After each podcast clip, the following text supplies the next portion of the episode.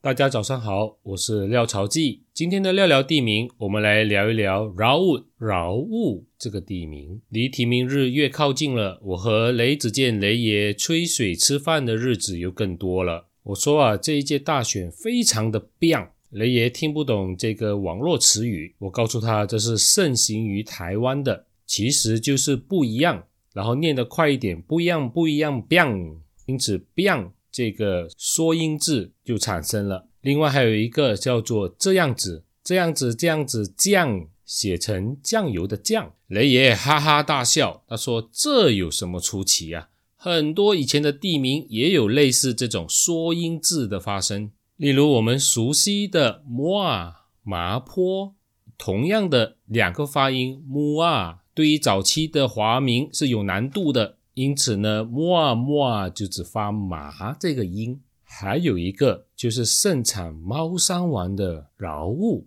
饶物现在的饶物写成饶物，很明显是用华语的音来对应的。但是如果你翻看一些旧报刊哦，一直到五六十年代的时候呢，饶物都写成立布布，当然是指开埠城市的那个布城镇的意思，那个立。是一个竹字旁，下面写着立场的立，这是一种帽子，叫做立帽，是用竹子编成的宽大帽子，帽子的顶端呈圆锥形状。以前家家户户都会有这样的帽子，方便外出做农的时候戴着，遮阳遮雨非常好用。如果大家去一些文创店、咖啡店，都会看到有一些人摆放着这样的帽子。不妨戴戴看。那饶物为什么叫利布呢？这就和广东话有关系了。饶物也是双音节的马来文单字。饶物对早期的华名可能发音起来也有一定的难度。而利帽的利在广东话的发音就是 lap，所以啊，饶饶饶就变成 lap。